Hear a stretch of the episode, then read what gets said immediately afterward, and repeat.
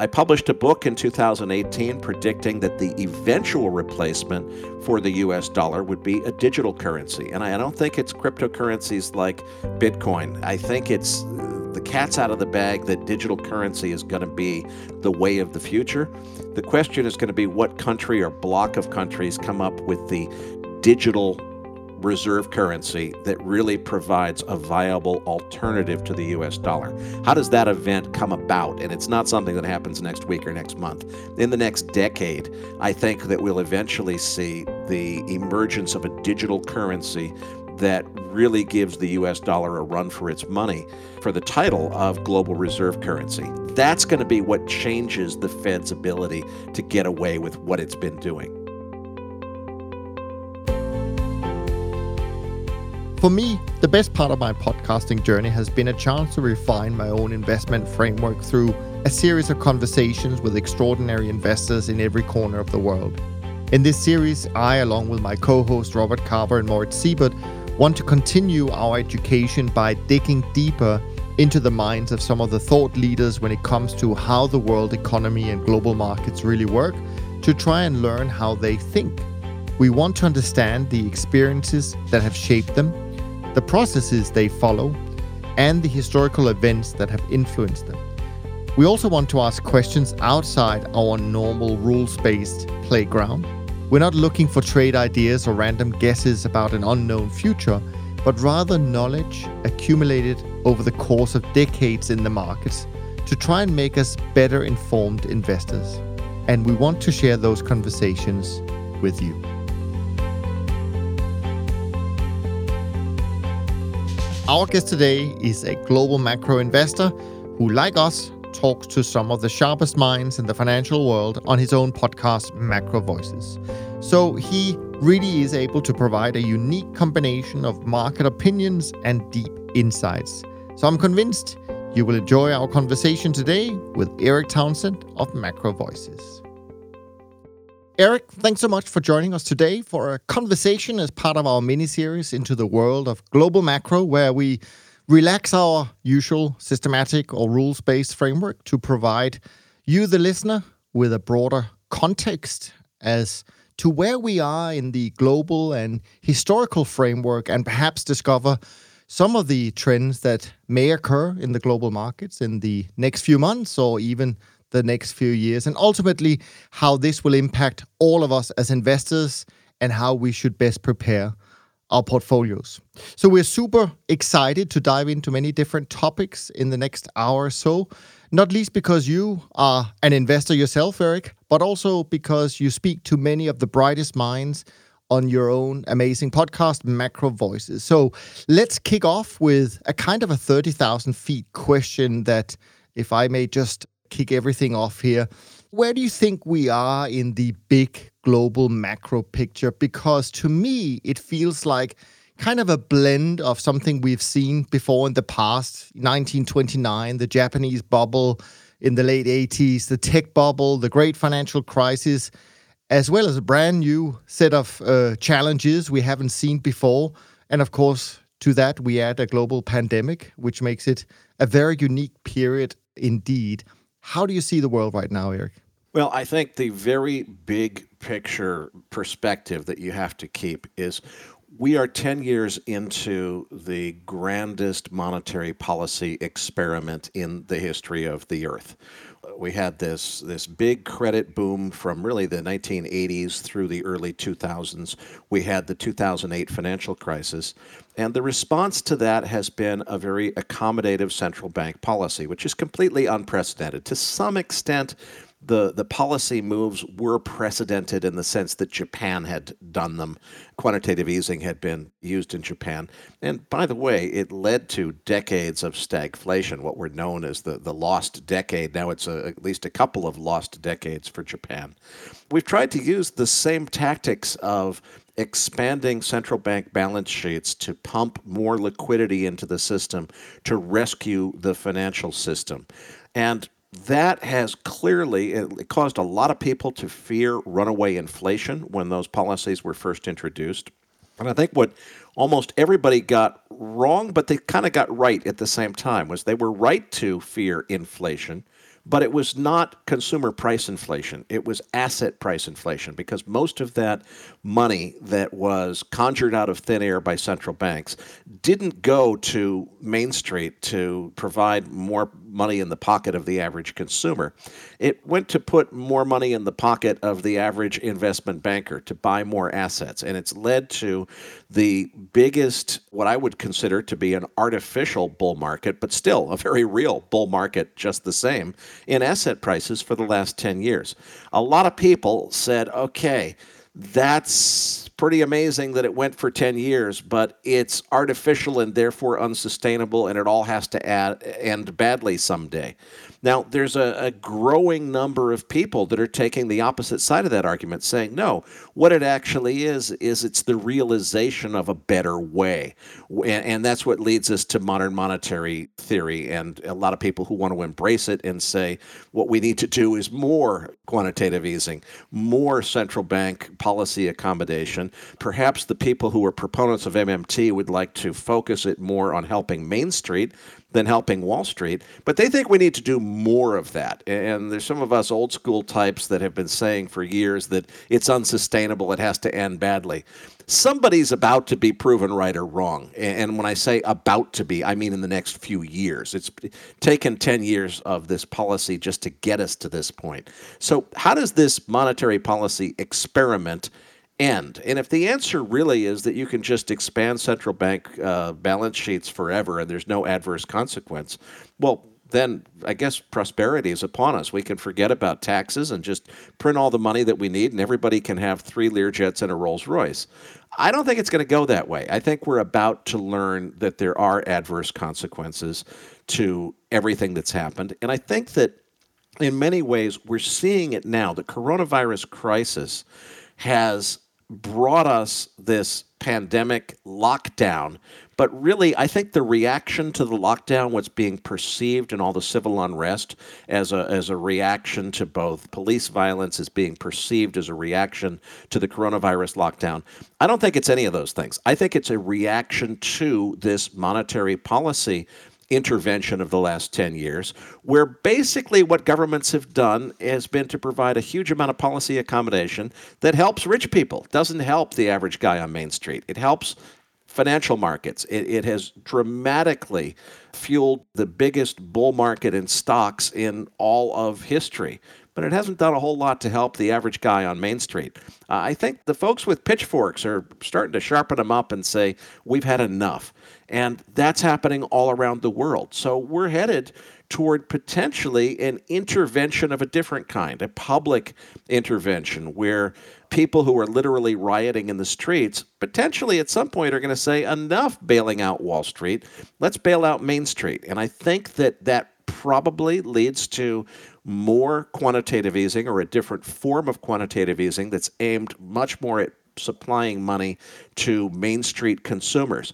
Now, the fears of widespread inflation, I think, to start to come back into the fray because for years and years we thought there was going to be inflation from money printing. It didn't happen in the sense of widespread consumer price inflation. It did happen in the sense of asset price inflation. I think we're about to get the widespread consumer price inflation, but that doesn't come until we refocus the printing press, uh, the proverbial printing press, on providing accommodation that helps Main Street instead of Wall Street. So I think probably the next thing to happen is MMT and, and monetary policy and fiscal policy accommodation directed at Main Street rather than Wall Street, and then that leads to an inflationary event like nothing we've ever seen before. But that's going several years into the future at that point.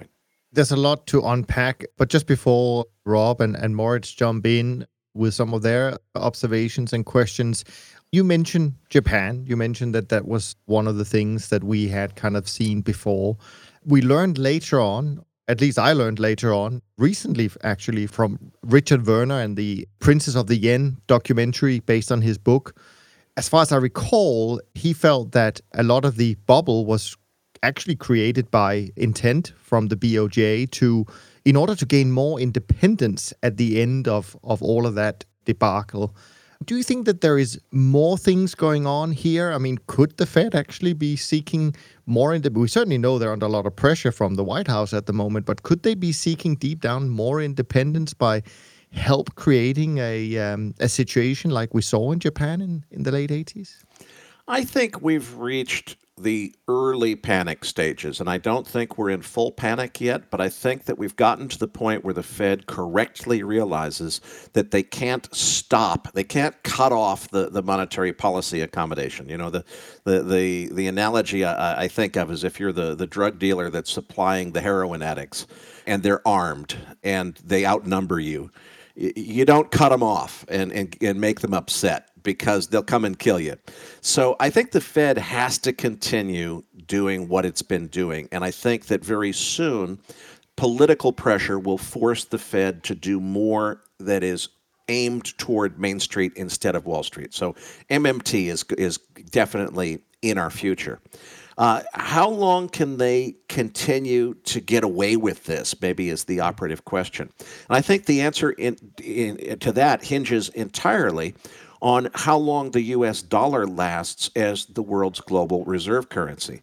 And the way I look at this is the dollar is, at this point, global reserve currency for one reason and one reason only, which is there simply is no viable alternative today to the dollar. There's a lot of people around the world that are sick of the hegemony that the United States exerts over the rest of the world. They're sick of the dominance of the dollar and the impact that it has, uh, the adverse impact that it has against other economic systems around the world.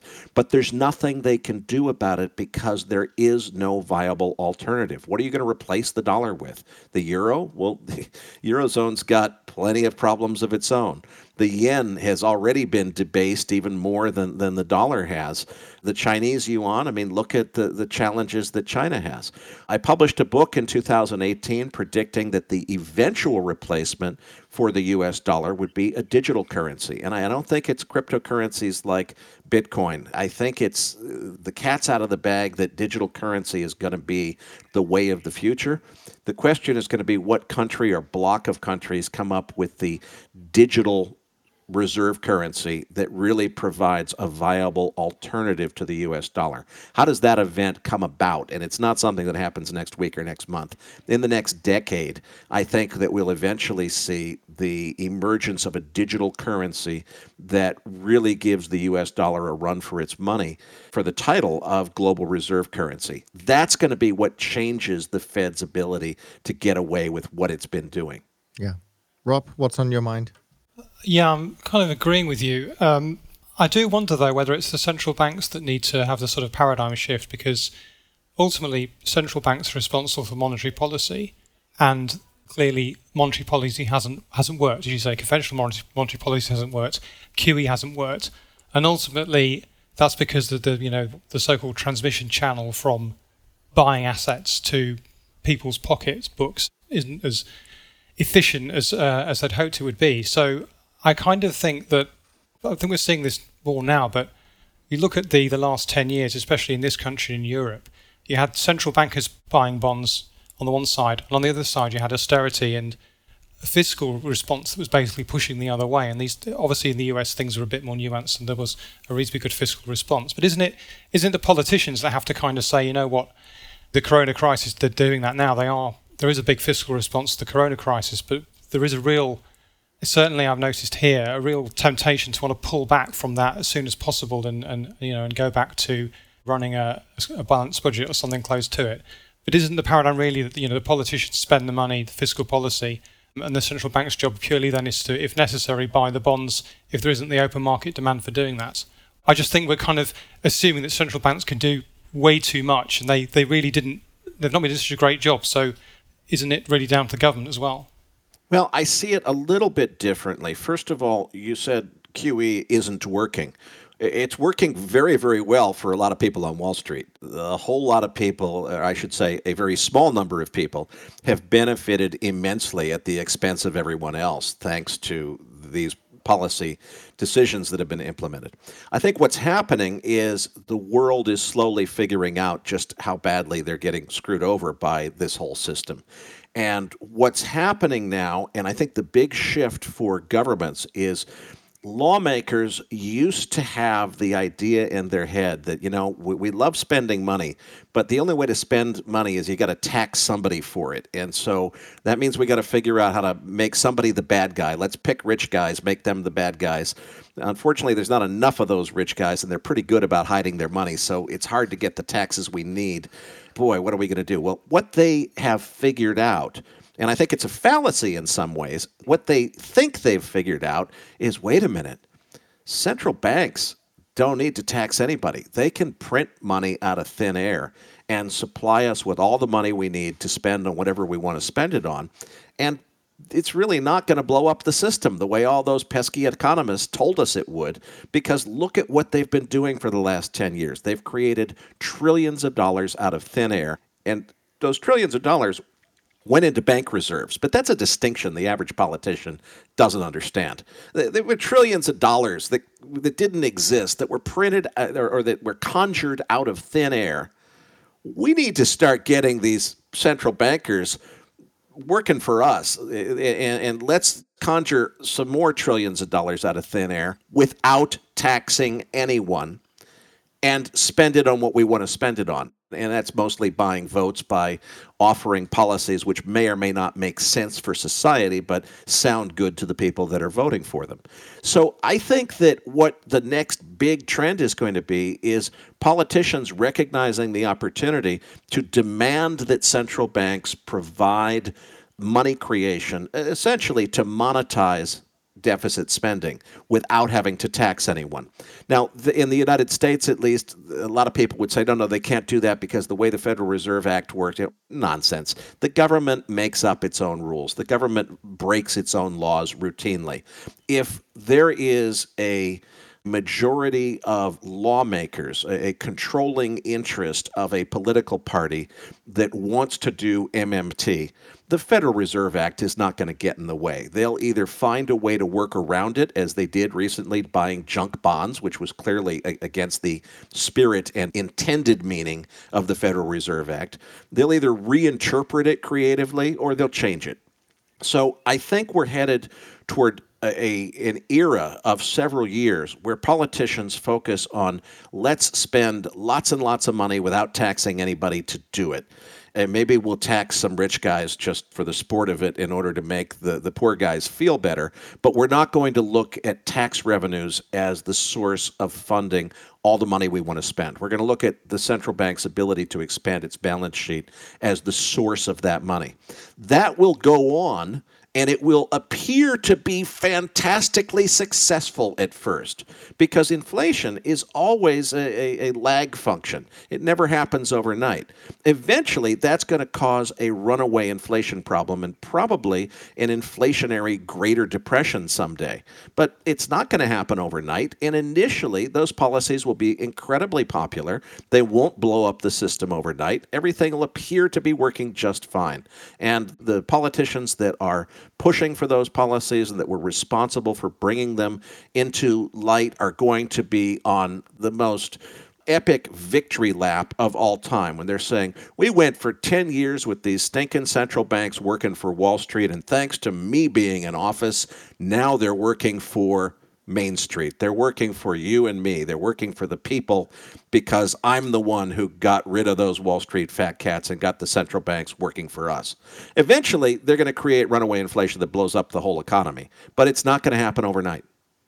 When I read the summaries, the, the really great summaries of Ray Dalio about the big debt crisis, right? So my observation is that essentially every currency that has existed has devalued, including the US dollar. People don't realize it because it happens so slowly while they live, right? But most of the currencies that used to be in existence no longer exist, and the ones that do exist have devalued massively. And it seems to be the case that no matter what, it always, the end game is inflation and complete devaluation of a currency, and then a reset and a change of system. And this is also something that politicians getting closer to that end game seems to be a driving force in because it gets them elected, right? The the MMT, modern monetary theory, aka magic money tree, is exactly what gets you the votes right now.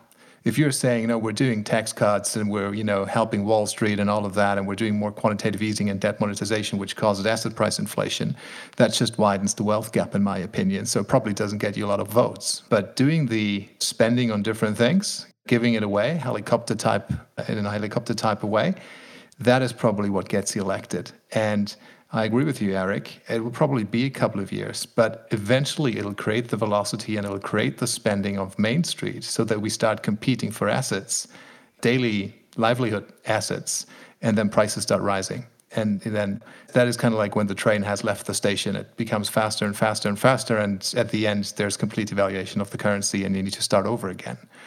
Probably this is when you can start with a digital currency I'm just, you know, if, if, I put myself in the shoes of a politician saying, hey, let's do this crypto digital kind of like central bank reserve currency right now, probably doesn't get you any votes, right? Because if, the, if it's any type of hard cryptocurrency, you need to make it like Bitcoin, like, you know, there needs to be a, a cap in the amount of coins so they can't be inflated away and all of that. That is not what politicians want. Politicians want to be able to spend money and expand the budget and, you know, react flexibly to things. So probably they're not going to do it right now. They first need to crash the currency, the US dollar, whatever currencies is that we have, and then do it. I agree. And I think we should also make an important distinction about MMT because I've been criticized legitimately before for equating what politicians will do with what some of the proponents of the actual theory of modern monetary theory have done. So let's distinguish MMT, modern monetary theory, the PhDs that came up with that stuff are very smart people. They're very acutely aware of inflation risk. They really do understand it. They know that it's a, a major concern. Then there's the magic money tree version of MMT, which is the way the politicians see it. And they just look at all the work of those PhDs as okay, it's a it's a body of complicated stuff that I don't understand, that the voters don't understand, that I can use to justify why I should just spend ridiculous amounts of money on helicopter programs, whether it be universal basic income, socialized medicine, all of the different things that you want to provide essentially free services to everybody to get more votes with. That form of MMT, the magic money on trees is really not what the academics who came up with modern monetary theory intended. But that's the way it's going to be bastardized and used. And that's the concern that I have. So I, I just want to be fair to the, the people who invented modern monetary theory to, to, to recognize that we're making a jump there, not from what they prescribed, but rather to what politicians will interpret from their prescriptions, which I think is going to be runaway spending that eventually leads to runaway inflation. Now, coming back to the digital currency side of this. I think it's a question of, of, motivation. In Western societies, as you say, there's really no motivation for Western politicians to, to want to say, you know, let's let's have France come up with the digital reserve currency to replace the dollar. Why would any French politician expect to get votes from doing that? It doesn't make any sense. The motive is for the Eastern countries that are sick of the U.S. having hegemony over the entire global financial system, that the people that have seen that as an injustice for decades, that have been trying to figure out what can we do about it? So we're primarily talking about China and Russia. If you're China and Russia, first of all, you don't care about votes because you, you rule through fear and intimidation, not through democracy. And what you care about is shifting power from the West back to the East. And certainly in China, their view of the world is China has been the economic center of the universe for the last 4,000 years, with the singular small exception of just the last few hundred years, which were an unfortunate anomaly that needs to be corrected. The way that I think they see, and that's the reason PBOC is working so hard on their digital currency efforts, they've got a long term plan. They're saying, okay, what's going to happen here is Western economies are going to ruin themselves. They're going to go to the magic money tree version of MMT. Both Europe and the United States are going to conjure money out of thin air for helicopter money programs. They're eventually going to bankrupt their economies. They're eventually going to get to runaway inflation, destroying their economies. When that happens, We'll let them dig their own grave because we don't have the military wherewithal to put them in a grave as much as we might like to. We'll let them dig their own grave. But once they've dug their own grave and they're on the hairy edge of falling into it because they've created inflation, we're going to be ready with the new digital currency system, which serves as the entire planet's global reserve system for the next hundred years.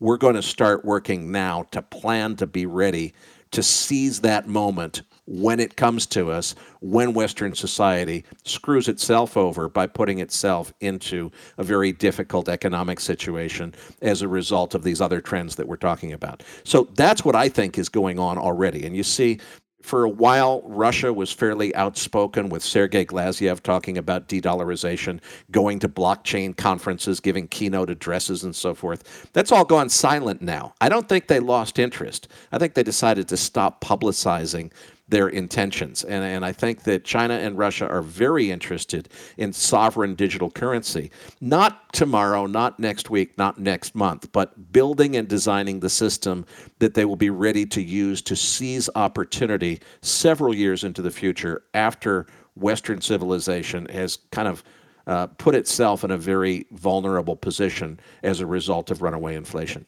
there's a few things I want to come back to, Erik, but just to stay on that point, I mean, you were very early on the coronavirus and, and the potential damage that that would do, uh, especially with Chris Martenson, I think it was from Peak Prosperity, where you did a lot of great interviews. And as you just say, perhaps China is just waiting for the Western world to start introducing MMT um, and eventually the beginning of the end of, of, of the way our capital system works. And, and if that is the case, they've certainly helped along if we are to uh, at least acknowledge that the virus possibly started in China and but we got the worst of it. That certainly has accelerated our adaptation of MMT, you could say, with all these acts of care and, and other things that has been put in place around the Western world.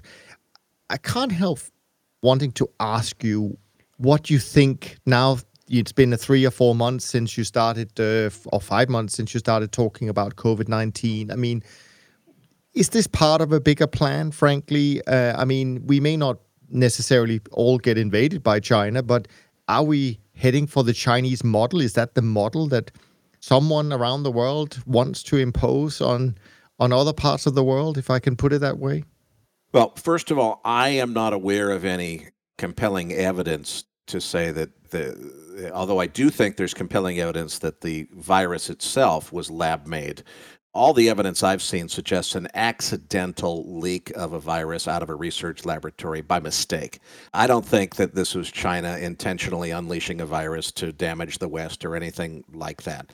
I think that that would have been way too risky of a move. I don't think China, it would not be consistent with China's decision making strategy and everything I've seen about the way they do things. So I don't think there's any truth to China released COVID 19 on the world intentionally. And by the way, let me just stop you there, Erik, because I kind of agree. So I want to make it clear that some of the theories you hear about and, and, and people talk about, it's not necessarily China as a country. It is the Chinese model. And it may be something that people, how should I put it? It's not really a um, the people who may want to uh, to change the world or the new world order, as Ray Dalio talks about, you know, may not be Chinese per se. They could be people sitting around the globe, but it's the Chinese model, and where the digital currency actually would fit in very neatly because it helps and it makes it easier to control things. Well, yes, and and I think that the trend that most people don't even think about because we tend to think only in, in the scope of time frames around our own human lifetime. It seems to us like obviously the West are the leaders of the world, and China was this rinky dink little uh, third world country with guys with funny hats bent over in rice paddies that somehow kind of came around to develop, a, a, probably because we were outsourcing our manufacturing to them, developed a real economy very quickly and surprised a lot of people. That's not the Chinese view. The Chinese view is China. First of all, China is a is an English word. The, the Chinese word for China, Zhongguo, translates literally to central nation. The, the center of the universe is China. That's what it's all about. For 4,000 years, China has been the economic center of the world. The big dog in the game has always been China. And for the last just two or 300 years, something went wrong. And China fell off of its perch of leadership and domination globally of the global economy. And that needs to be fixed, is the way they see it. The racism and the superiority complex of the Chinese culture is not at all. They don't think of themselves as little underdogs that are trying to keep up with the West. They see themselves as the superior culture that rightfully is supposed to run the world. And something went wrong for the last couple hundred years and it needs to be fixed. So it's a very different perspective than we're used to. It's also a part of the world where governments control through force rather than through democracy. And what they're at this point beholden to is we have a global economy where those currencies, the Chinese yuan and the Russian ruble, are not particularly strong. And as much as they would like to compete with the US dollar to replace the US dollar with their currency being the global reserve instead of the US dollar getting all of the benefits of being global reserve currency, there's no way that the ruble or the yuan are ever going to replace the dollar on the global stage, is what central bankers would prefer to denominate their reserve assets in. Now, if you can leapfrog all fiat currencies with a technology benefit and say, wait a minute, we're going to come along with this sovereign digital currency stuff, which is much better than fiat currency and offers a huge number of benefits that were never possible with paper money. And all of a sudden, we're the only show in town. Nobody else has got it. Well, Bitcoin and those guys kind of invented the underlying technologies that make it possible, but they're not sovereign actors we Russia and China in a coalition we're working together. We've come up with this new currency. Maybe they've backed it with gold in order to make it more compelling. And it's a digital currency that offers a whole bunch of benefits that are not possible with any fiat paper money currency. In my book, I had several chapters talking about some of the possibilities of how they might make, through technological superiority, how they might provide benefits that attract central bankers to want to use their currency instead of the dollar. We need something on that level to create an upset event because until that happens, the U.S. dollar, just through its its network effect, it's got a monopoly. There, there's no way to unseat the U.S. dollar as the world's global reserve currency until you come up with something better. So, how's anybody going to come up with something better? I think digital reserve currency will be in the future, but that solves a set of problems that we don't really have or we don't perceive that we have quite yet. When we have runaway inflation and fiat currencies are collapsing and somebody's got a digital currency solution that starts to solve those problems and offers other benefits and is backed by gold, all of a sudden it becomes a slam dunk. And I think that both Russia and China are smart enough to see all of this. One of the things the ways that they beat the U.S. consistently is they know they can't win in the short term. It's the way the, the Hong Kong deal happened. They said we cannot possibly fight with with uh, the UK in the short term over Hong Kong. Let's give the UK what they want now, and we'll think in the long term. We'll make a deal that says we get to keep Hong Kong 50 years from now, after Margaret Thatcher is dead and buried and doesn't care about her public perception anymore, we'll negotiate the deal that way. They think in a much longer time frame. I think that Russia and China are both thinking not about how do we compete with the US dollar right now because they're smart enough to know that's a game they cannot win. What they're doing is they're trying to get ready to be in a position to seize the opportunity when Western fiat currencies start to collapse under their own weight with runaway inflation, which I think is coming in the next decade, maybe even sooner. And I think they know that too.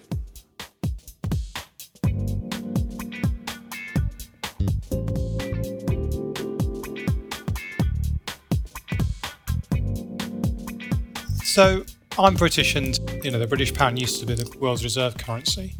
And it, it didn't stop being the world's reserve currency because we had sort of massive inflation in our country, which wasn't replicated elsewhere. It was really because our, our share of global trade fell.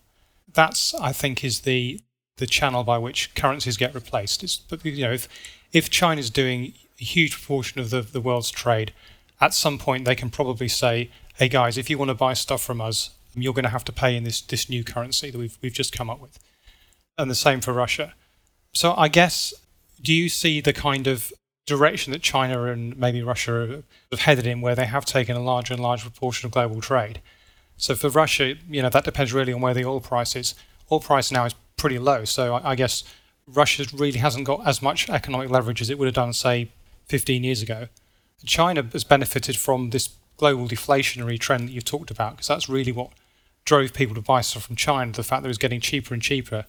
Again, if, if that trend reverses, will, will China really have the leverage necessary to actually push through this, this reserve currency? Well, first of all, I, see things a little bit differently than you described. I think trade is very important, but frankly, military hegemony has been the primary determinant of reserve currency status. The British Empire was the unquestioned military authority over the world for centuries. And, and that really, in my mind, is what led to the pound sterling's dominance. It was after World War II when the UK lay largely in ruin after World War II, and the U.S. had never suffered any attack on its own soil other than Hawaii. And at that point, the world's choice of the U.S. dollar as the world reserve currency in 1944 was pretty darn clear.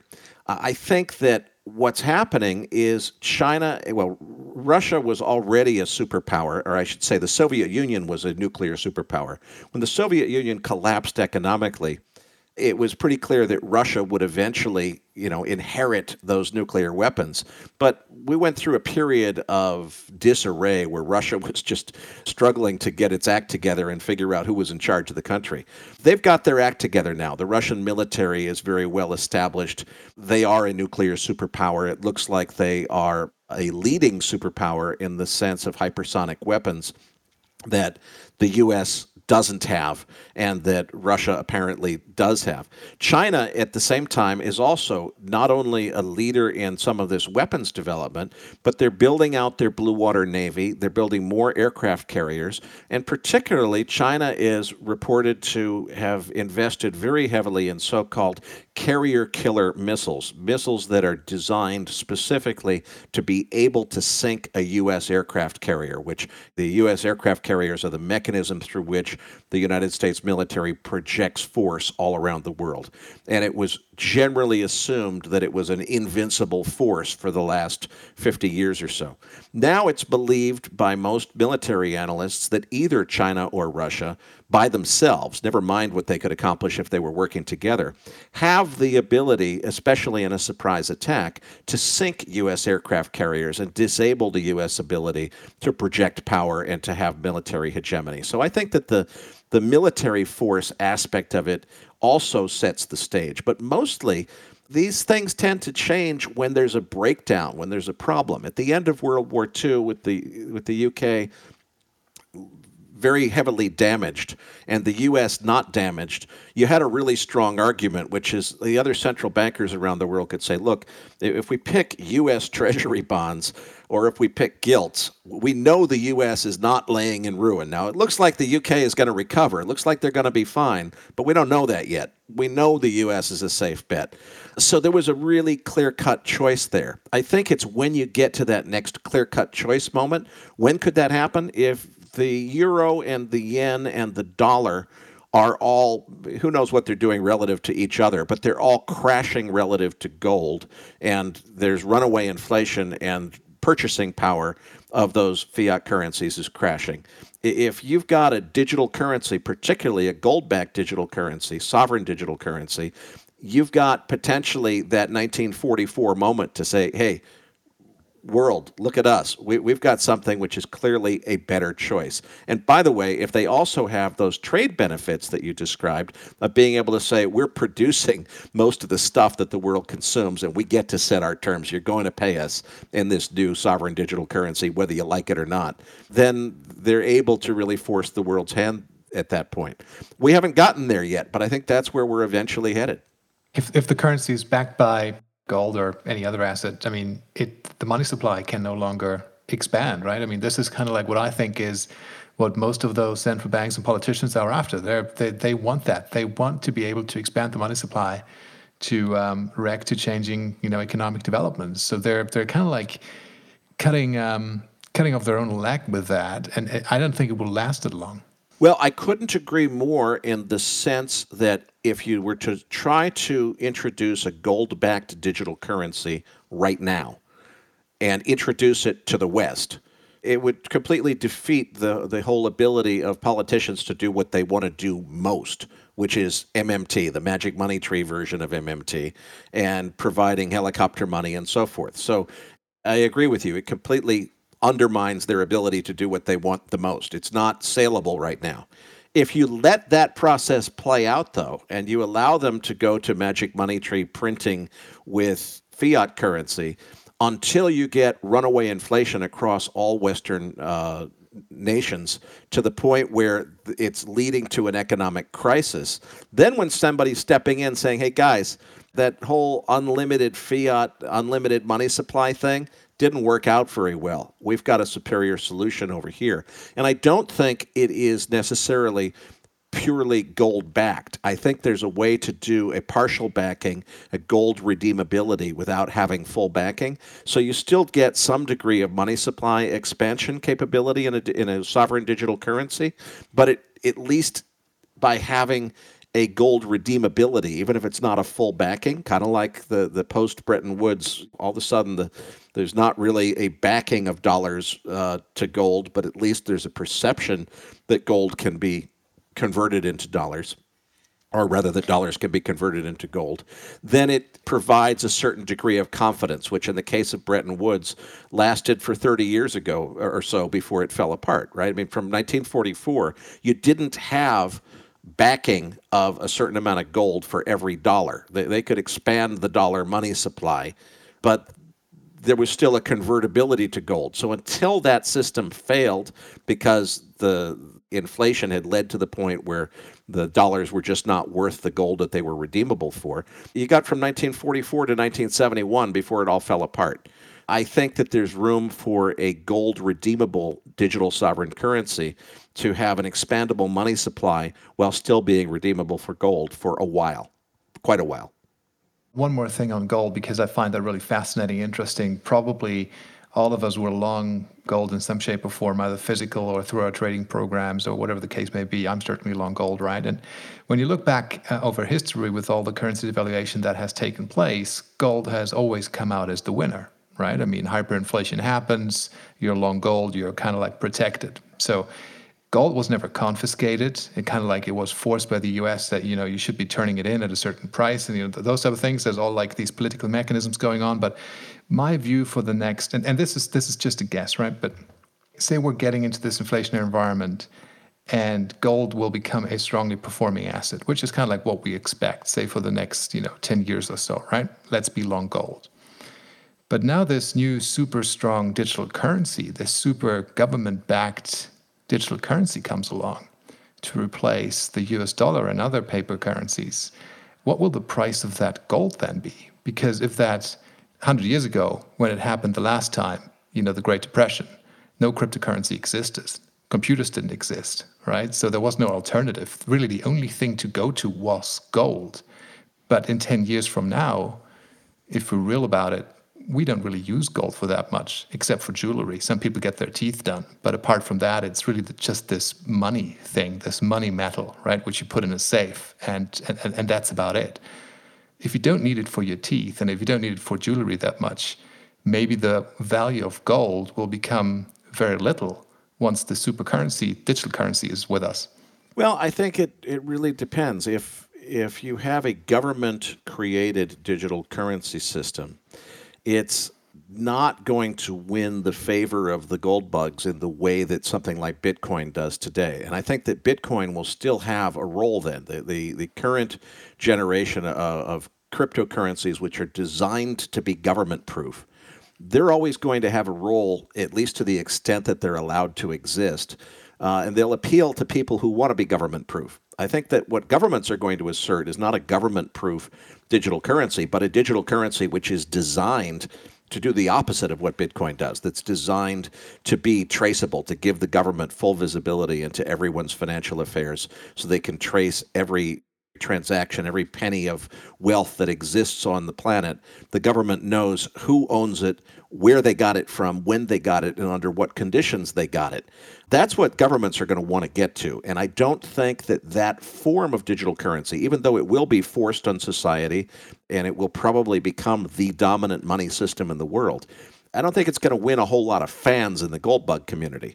There will be a lot of us that are forced to use it, but I don't think that it's going to have the Bitcoin like effect of competing with gold as a scarcity asset.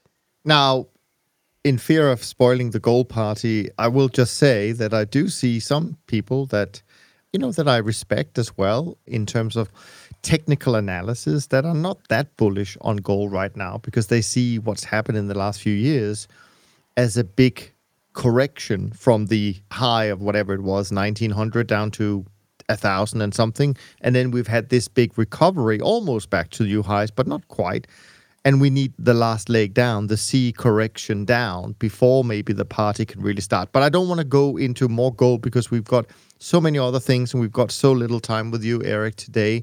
I want to shift gear just a little bit. I mean, we go, we, we talk about that a lot of things are likely to happen in the next decade or so, five, ten years. And I can't help thinking that that's some of the things that, and, and that a lot of things in general seems to go in cycles. We we talk about that. We see it in the markets, and even though the dollar is the world recur- uh, reserve currency, it can certainly have a period of years where it gets weakened, even without it losing that status. So time will tell. But what I can't help thinking of is kind of the work that we've been discussing in in some of our weekly podcasts here. Is the work of Neil Howe and and the fourth turning, and of course that I know you, Erik, is is familiar with as well and where it kind of fits into what he predicted some 30 years ago when they wrote the book that this part of the decade, so the fourth turning already started in 2008, but it's actually the last part of the fourth turning, so the last 10 years, which is from now to about 2030, that does the most damage. And that even though the initial part of the fourth turning can be with a huge crisis, as we saw in 2008, the crisis that comes at the end of the fourth turning is usually much bigger, and we know historically has led to world wars, revolutions, civil wars, etc., etc. So, how do you think about? I mean, you've touched on this already to some extent, but I mean, is this whole reset? I mean, is this just part? And I say just in quotation. Is this just part of the normal ev- evolution and fits completely into the demography and, and, and what's coming in the fourth turning? Oh, I absolutely think it is. I think everything that we're seeing in terms of civil unrest around the world, I think that the widespread popular rejection of capitalism, mostly by people who don't understand what capitalism is, they still do correctly understand that something is unjust in the world. And I think they're unfairly labeling capitalism as the problem when it's not really the problem. But the current system, which is more cronyism than capitalism, the, the, the, people of the world are pissed off. They're, they're sick of it. And I think that what we'll see over the next 10 years is a major change. It, it's exactly consistent with what Neil Howe tells us to expect from a fourth turning. And the resolution of this fourth turning will be probably a new model, which is not capitalism as we've known it. It's not socialism as was practiced by the Soviet Union, say. It's some new version that I think has a lot more in facilitating wealth redistribution. I think there's a, a, lot of changes that are coming along those lines. Exactly how it gets resolved, I have no idea. I mean, you can't know at the beginning of the revolution how the revolution is going to play out. But we're in a revolution scale event. This fourth turning is a big deal, just as every fourth turning is. And, um, and I think we're seeing the beginnings of the battle lines being drawn as far as what is going to be fought over. And it's about wealth inequality, it's about class inequality, it's about East versus West and the tensions between Eastern societies and Western societies. All these things are going to get resolved in the next 10 years, and then we're going to get to a point, one way or another, where it's pretty clear that we have a new system, and the, for, the first turning starts around 2030. Yeah, no, no, absolutely. One thing I will also just wanted to ask you this is not necessarily from kind of the work of, of the fourth turning, but another guy that I've certainly uh, followed from from time to time. I would say that I'm sure you're also familiar with, which is uh, Martin Armstrong. He also talks about cycles. He has his own business cycle and or economic cycle and all sorts of cycles. But one of the things that he's talked about and written about uh, extensively for many years is that we at some point is going to see this shift from public to private and part of the maybe the resolution or, or the trigger of all of this is the fact that we will lose faith in politicians, we'll lose faith in in these institutions like the Federal Reserve, the ECB, et cetera, et cetera. And against all maybe normal uh, intuition, where we feel that we're going to be safe by buying government bonds, government bonds is actually the one thing that is going to take you know most of the the damage, uh, so to speak, uh, which will probably cripple the pension fund system, and then that's going to need another uh, another bailout. But but actually, it may lead. I don't know if I believe in this yet, but but actually, counterintuitively, may lead to people seeking safety in equities. How, how how what do you what do you think about that? And also because I do want to spend the last few minutes we have with you to talk a little bit about um, kind of the markets and where we may see some of these things play out. Well, Martin Armstrong's argument, which he's made for several years now, has been that as crazy as it seems, the equity market, the stock market, becomes the safety trade where where you know there's nothing else better. I think real estate has the potential to make a comeback too. We've been through a, pretty big real estate cycle. I think that hard assets ought to benefit better, even though in some ways fractional ownership of a corporation is a hard asset. A, a corporation, you know, is a real thing that makes money, uh, but still, it's a financial asset. It's a stock certificate that's part of a system, and if that system falls apart, the benefit of owning that stock certificate is dubious. Whereas if you've got farmland that is being used to produce food that everyone's well being is dependent on, you know, that's an asset that plays a more strategic role. So I think that as we get more overcrowding of the planet with population expansion, things like farmland that are essential, things like water, businesses that provide, whether it's technology companies that are producing reverse osmosis desalination equipment, or if it is actual resources, reservoirs, and so forth that are securitized some way, natural resources that are essential to the well being of the planet, farmland, agriculture. Uh, that are needed in order to produce food for everyone to eat.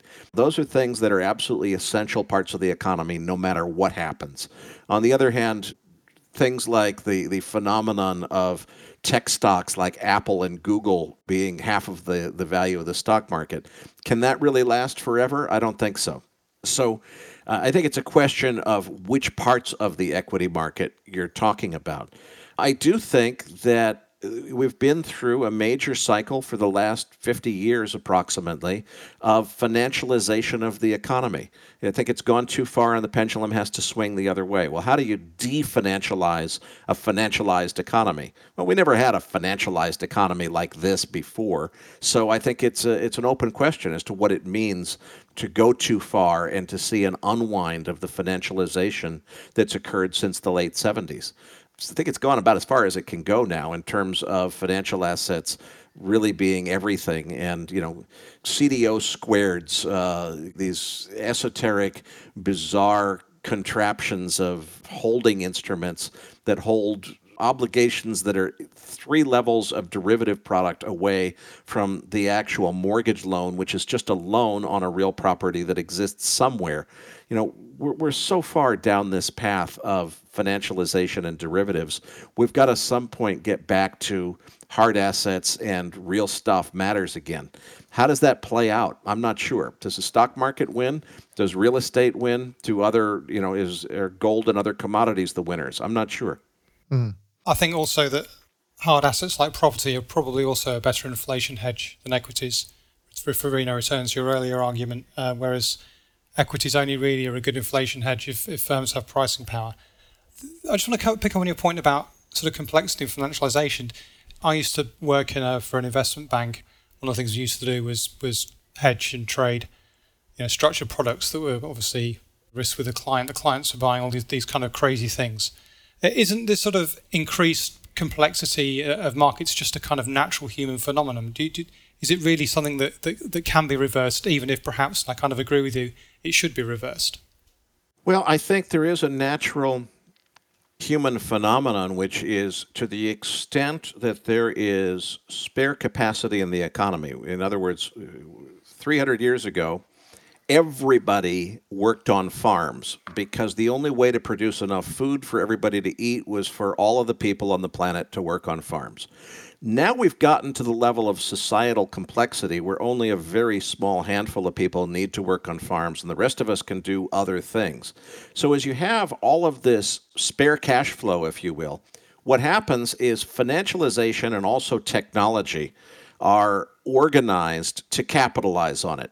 So you'd create these financialized products to basically say, I want, you know, the investment bankers that are doing this stuff want a bigger slice of the pie than the farmers get.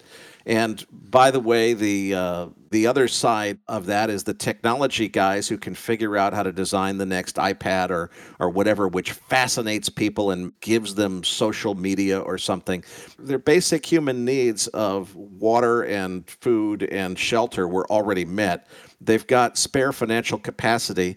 Technology and financialization are the two big trends that absorb that spare capacity of extra money that exists in the economy.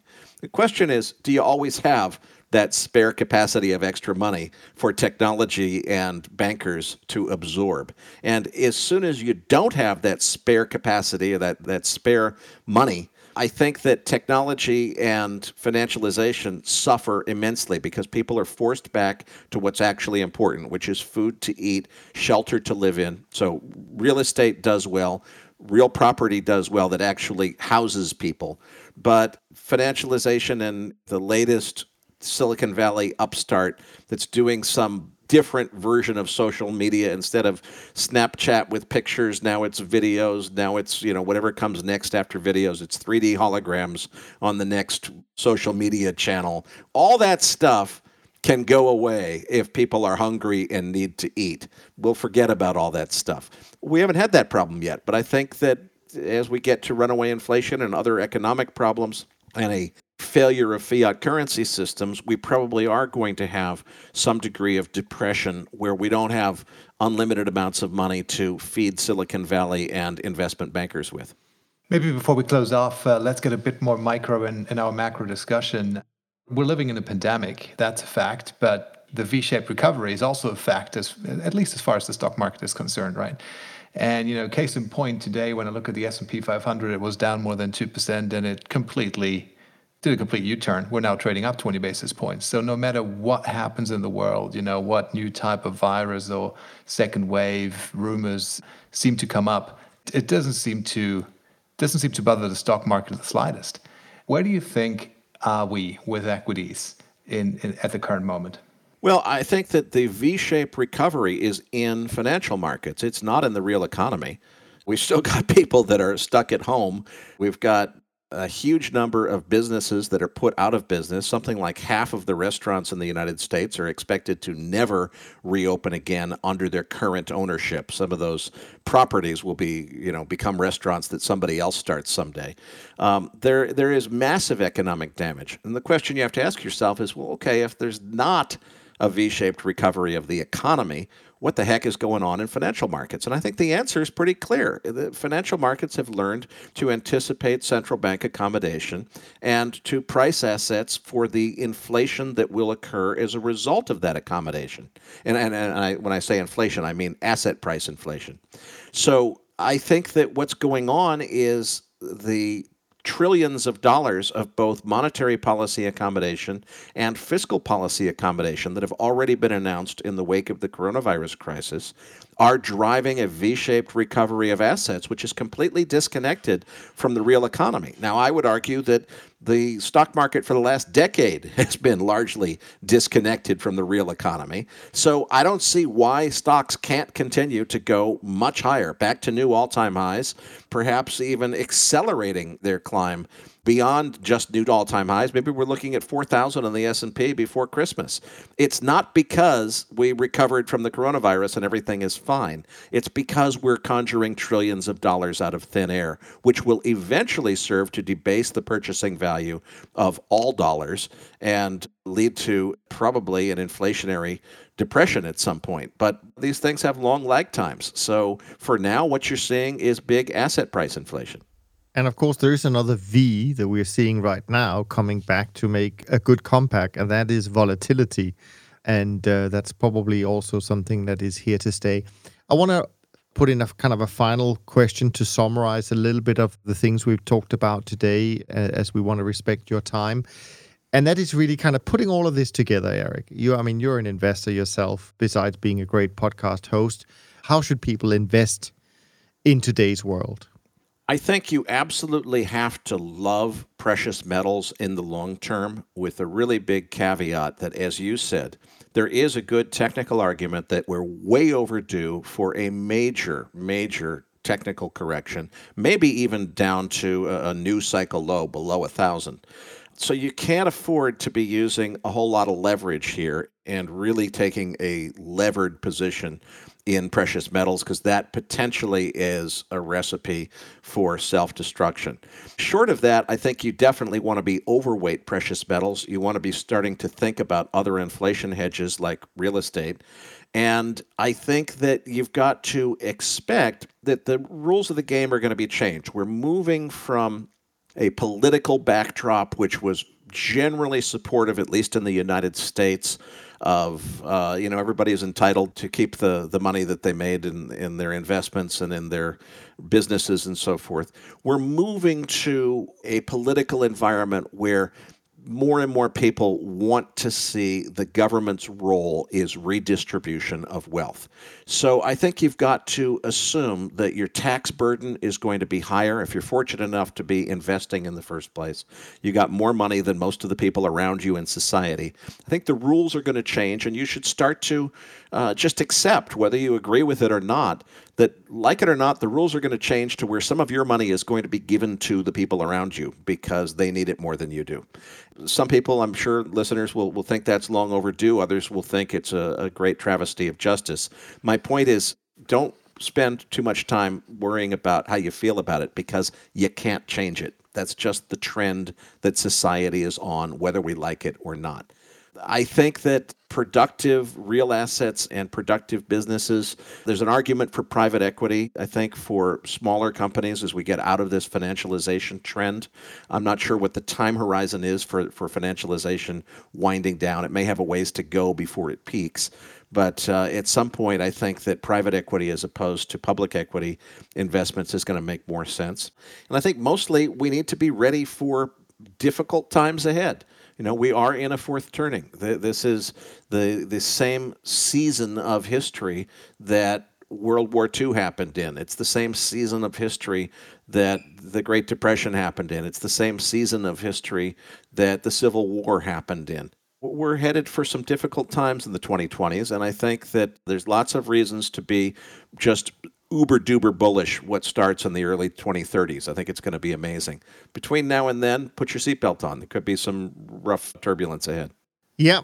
On that note, Erik, we want to say uh, thanks ever so much for spending some time with us. We really appreciate it, as I'm sure all of our listeners do. And by the way, make sure you go and check out Erik's own awesome podcast, Macro Voices. I'm sure most of you know that already. From Rob, Moritz, and me, thanks so much for listening, and we look forward to being back with you with the next episode of our Global Macro mini series. In the meantime, be well. Thanks for listening to Top Traders Unplugged.